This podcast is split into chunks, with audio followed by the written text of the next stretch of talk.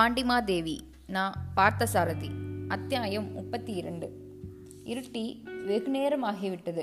தென்னை மரங்களின் தொகைகள் காற்றில் ஆடும் ஓசையும் கடல் அலைகளின் இரைச்சலும் தவிர செம்பளபத்தீவு அமைதி பெற்றிருந்தது.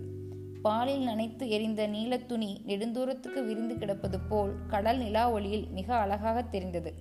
தென்னங்கீற்றுகளிடையே நுழைந்து நிலவு கதிர்கள் தரை தரைமக்க மகளின் செம்மேனியில் மேல் விழுந்தது போல் எவ்வளவு அழகாக பதிகின்றன. கூடாரத்தின் வாயிலில் ராஜசிம்மனும் சக்க சேனாபதியும் அமர்ந்து உரையாடி கொண்டிருந்தார்கள்.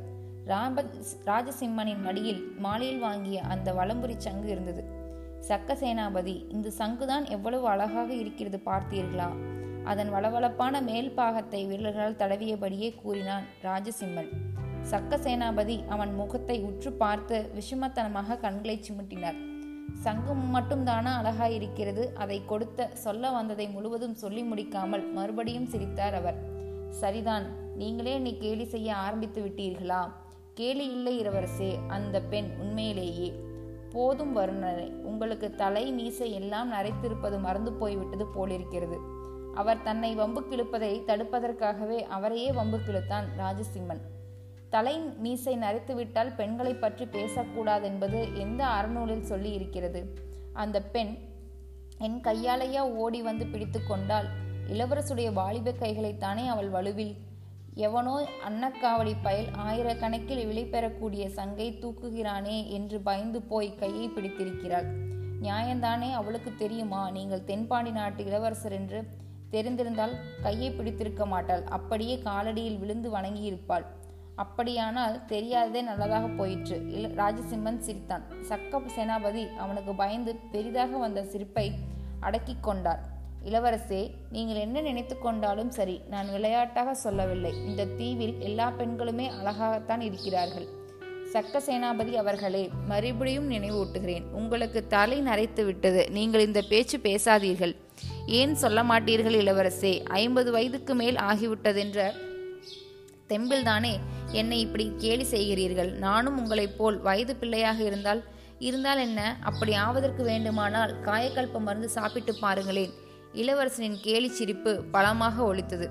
எனக்கு உங்களோடு வாலிப பேச்சு பேசிக்கொண்டிருக்க நேரமில்லை. காலையில் அருணோதயத்துக்கு முன்பே கப்பல் புறப்பட வேண்டும். ஆக வேண்டியவைகளை கவனிக்கிறேன் என்று எழுந்திருந்தார் சக்க சேனாபதி பகலில் அலுப்பு தீர நன்கு உறங்கியிருந்ததனால் ராஜசிம்மனுக்கு உறக்கம் வரவில்லை. நிலா ஒளியில் தீவின் கரையோரமாக சிறிது தூரம் நடந்து சென்று திரும்பலாம் என்று எண்ணினான்.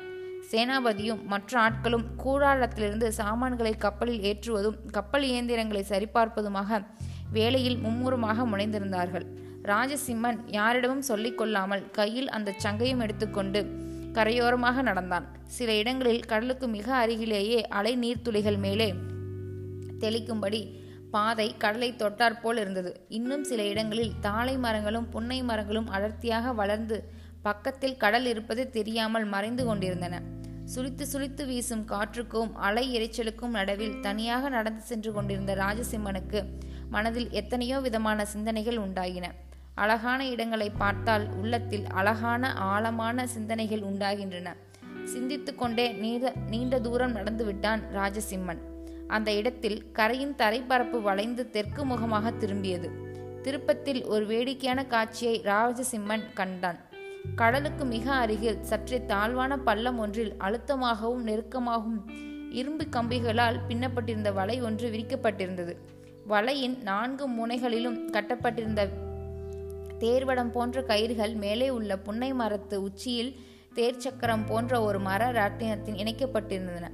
ராட்டினத்தை சுற்றினால் வலை சுருட்டி கொண்டு மேலே எழும்பிவிடும். ராட்டினத்துக்கு பக்கத்தில் மரத்தின் அடர்த்தியில் யாரோ உட்கார்ந்து கொண்டிருப்பது போலிருந்தது.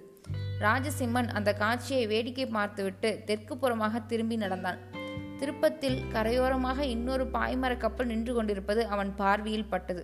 அதை பார்த்ததும் அவன் வேறு விதமாக சந்தேகப்பட்டான். வழி தெரியாமல் சுற்றி வளைத்த தீவை வலம் வந்து பழையபடி தங்கள் கப்பு நின்று கொண்டிருந்த இடத்துக்கே வந்து விட்டோமோ என்று மலைத்தான் அவன். ஆனால் அந்த கப்பலில் பாய்மரத்து உச்சியில் பறந்து கொண்டிருந்த கொடி அவன் சந்தேகத்தை போக்கியது. புலியும் பனைமரமும் ஆகிய லட்சணைகள் பொறித்த கொடி அது. ராஜசிம்மன் சிறிது அருகில் நெருங்கி அந்த கப்பலை பார்த்தான். அந்த கப்பல் எப்போது வந்தது? ஏன் இப்படி ஒதுக்குப்புறமாக இடத்தில் நிற்கிறது? என்று சிந்தித்தான் அவன். யாரையா அது கரையில் நிற்கிறது என்று அதட்டுகிறார் போன்ற குரலில் கேட்டுக்கொண்டே அந்த கப்பலின் மேல் தளத்திலிருந்து யாரோ இரண்டு மூன்று பேர்கள் இறங்கி வந்தார்கள். நான் ஒரு வழிப்போக்கன் ஐயா. சும்மா கப்பலை வேடிக்கை பார்த்து கொண்டு நிற்கிறேன் என்று அவர்களுக்கு பதில் சொல்லிக்கொண்டே ராஜசிம்மன் அங்கிருந்து மெதுவாக நகர முயன்றான். அந்த கப்பலில் இருப்பது யாராக இருந்தாலும் அப்போது அவர்கள் பார்வையில் தான் படக்கூடாது என்பது அவன் நினைவு. ஆனால் அவன் நினைத்தபடி நடக்கவில்லை. கப்பலிலிருந்து இறங்கி வந்தவர்கள் அவன் நாளை நாலைந்து அடி தூரம் நடப்பதற்குள் அவனை நெருங்கி விட்டார்கள் ராஜசிம்மன் நடையை வேகமாக்கிக் கொண்டு முந்திவிட முயன்றான். அவர்கள் அவனை முந்தவிடவில்லை. இந்தா இந்த ஐயா கொஞ்சம் நில் அவன் நின்றான். கப்பலிலிருந்து இறங்கி வந்த மூன்று பேர்களில் சற்று பருமனான தோற்றையத்துடைய ஒருவன் அருகில் வந்து ராஜசிம்மனுடைய முகத்தை உற்று பார்த்தான். தன்னோடு வந்த மற்ற இரண்டு பேர்களையும் பார்த்து ஏதோ ஒரு குறிப்பு படச் சிரித்தான். பின்று ராஜசிம்மனை பார்த்து கேட்டான் ஐயா நீங்கள் யார்? இந்த கேள்வியை செவியுற்றதும் ராஜசிம்மனுடைய உள்ளுணர்வு விழித்து கொண்டது. நான் யாரென்றால் நான் நான் தான். அது தெரிகிறது உங்கள் பெயர். எனக்கு ஒரு பெயர் இருப்பது உண்மைதான். ஆனால் அது உங்களுக்கு தெரிய வேண்டிய அவசியம் என்ன? ராஜசிம்மனுடைய குரலில் கடுமை இருந்ததை அவர்கள் உணர்ந்தனர். கப்பலிலிருந்து இறங்கி வந்த மூன்று பேர்களும் அவனுடைய வழியை மறித்து கொண்டு நிற்பவர்களைப் போல் குறுக்கே நின்றார்கள். அவர்களின் ஒருவன் அவனுடைய கையிலிருந்த அந்த வளம்புரி பார்த்துவிட்டு இந்த சங்கு உங்களுக்கு எங்கே கிடைத்தது என்று கேட்டான். அவர்கள் ஏதோ காரணத்துக்காக தன்னை வம்பு பேசி வழிமறிக்கிறார்கள் என்பது ராஜசிம்மனுக்கு தெளிவாக விளங்கிவிட்டது. யாரிடமும் சொல்லிக்கொள்ளாமல் தற்காப்பாக உடைவாள் கூட இன்றி பழக்கமற்ற புதிய தீவில் தனியே இரவில் உலாவ புறப்பட்ட தவறு அப்போதான் அவன் மனதில் உரைத்தது. நகம் போக வேண்டும் என் வழியை விடுங்கள் என்று அவர்களை விலக்கிக் கொண்டு முன்னோக்கி புறப்பட்டான் அவன். பின்னால் எக்காலமிட்டு சிரிக்கும் வெடிச்சிரிப்பொலி எழுந்தது. தென்பாண்டி நாட்டு இளவரசரை இவ்வளவு சுலபமாக தப்பிப்போக விட்டு விடுகிற நோக்கமில்லை. எக்காலச் சிரிப்பும் இந்த எச்சரிக்கை குரலும் ராஜசிம்மனின் காதுகளில் நாரசமாய் ஒலித்தன.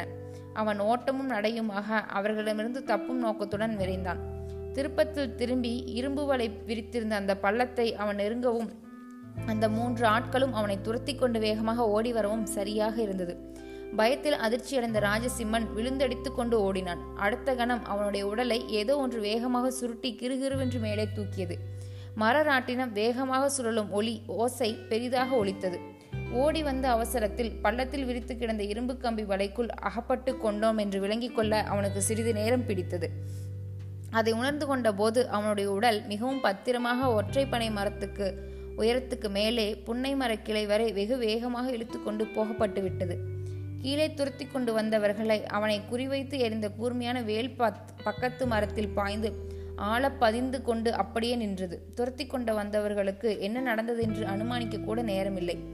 இரும்பு வலை கீழே கிடந்ததும் மின்னல் மின்னுகிற நேரத்துக்குள் ராஜசிம்மனை மேலே மர உச்சிக்கு தூக்கி கொண்டு சென்றதும் அவர்களுக்கு தெரியாது. ராஜசிம்மன் எப்படியோ மாயமாய் தங்களிடமிருந்து தப்பிவிட்டானே என்று வியந்து அவர்கள் அந்த பக்கத்திலிருந்த தாளம்புதர்களை குடைந்து கொண்டிருந்தார்கள். அவர்களை அவனை தாளம் புதரில் தேடிக்கொண்டிருந்த அதே சமயத்தில் புன்னை மரத்தின் உச்சிக்கிளையில் வலை குலுங்கும் அழகிய பெண் ஒருத்தியின் இரண்டு கரங்கள் அவனை வலையிலிருந்து விடுவித்துக் கொண்டிருந்தன. ஐயா கவலைப்படாதீர்கள். எல்லாம் நான் இங்கிருந்து பார்த்து கொண்டுதான் இருந்தேன். அதிர்ஷ்டவசமாக நீங்கள் வலையில் குறுக்கே விழுந்து ஓடினீர்கள். இல்லையானால் உங்களை நான் காப்பாற்றியிருக்க முடியாது என்றால் அந்த பெண். மரக்கிளையில் மங்கலான ஒளியில் அவள் முகத்தை பார்த்த ராஜசிம்மன் நீயா? என்று வியப்பு மேலிட்டு கூவினான். அவள் தன் சண்பக மொட்டு போன்ற விரல்களால் அவன் வாயை பொத்தினாள். இறையாதீர்கள் கீழே அந்த வேட்டை நாய்கள் உங்களை தேடிக்கொண்டிருக்கின்றன என்று மெல்ல அவன் காதர்கை கூறினாள் அவள். மரக்கிளையில் உட்கார்ந்து அவனை வலை மூலம் தூக்கி காப்பாற்றிய அந்த பெண் வேறு யாரும் இல்லை. அன்று மாலை அவனுக்கு சங்கு விற்ற பெண்தான். இரவில் கரைக்கு வரும் முதலைகளை பிடிப்பதற்காக அப்படி வலை விரிப்பது வழக்கம் என்றும் அன்று அந்த வலை அவனை காப்பாற்ற உதவியதற்காக தான் பெருமைப்படுவதாகவும் அந்த பெண் அவனிடம் கூறினாள். பெண்ணே உன் பெயரை நான் அறிந்து கொள்ளலாமோ? என்று அவனுடைய வலைக்கரங்களை தன் இரு கைகளாலும் பற்றி கண்களை ஒற்றிக்கொண்டு நன்றிக்கு சுரக்க தழுதுழுக்கும் குரலில் கேட்டான் ராஜசிம்மன். செந்தாமரை பூக்கள் போன்ற அந்த பெண்ணின் புறங்கைகளை தென்பாண்டி நாட்டு இளவரசன் சிந்திய ஆனந்த கண்ணீர் துளைகள் நனைத்தன. என் பெயர் மதிவதனி என்று தலை குனிந்து நாணத்தோடு சொன்னாள் அந்த பெண். மதிவதனி மாலையில் ஈராயிரம் பொற்களஞ்சுகளை வாங்கி கொண்டு இந்த ஒரு வளம்புலிச்சங்கை எனக்கு கொடுத்தாய். இப்போதோ எத்தனை ஆயிரம் பொற்களஞ்சுகள் கொடுத்தாலும் ஈடாகாத என் உயிரையே எனக்கு மீட்டு கொடுத்திருக்கிறாய். ஐயா பொற்களஞ்சுகளுக்காகவே எல்லா காரியங்களையும் மனிதர்கள் செய்து விடுவதில்லை. இதயத்துக்காக மனித தன்மைக்காக செய்து தீர வேண்டிய சில செயல்களும் உலகில் இருக்கின்றன. மனிதவதனின் குரலில் உருக்கம் நிறைந்திருந்தது. அவர்கள் புன்னை மரத்தின் அடர்ந்த கிளைகளிலேயே அமர்ந்து நெடுநேரம் பேசிக் கொண்டிருந்தார்கள். கீழே தாளம்புதர்களின் தேடிக்கொண்டிருந்தவர்களும் ஏமாற்றத்தோடு திரும்பி போய்விட்டார்கள். ஐயா இனி நாம் கீழே இறங்கலாம் என்றாள் மதிவதனி. ராஜசிம்மன் மிரண்ட பார்வையால் அவள் முகத்தை பார்த்தான். மதிவதனி அவனுடைய பயம் நிறைந்த பார்வையை கண்டு சிரித்தாள். அதே சமயத்தில் மரத்தடியில் மதிவதனி மதிவதனி என்று எங்கே இருக்கிறாய்? மரக்கிளியிலேயே உறங்கிவிட்டாயா? என்று கீழே ஒரு ஆண் குரல் இறைந்து கூப்பிட்டது.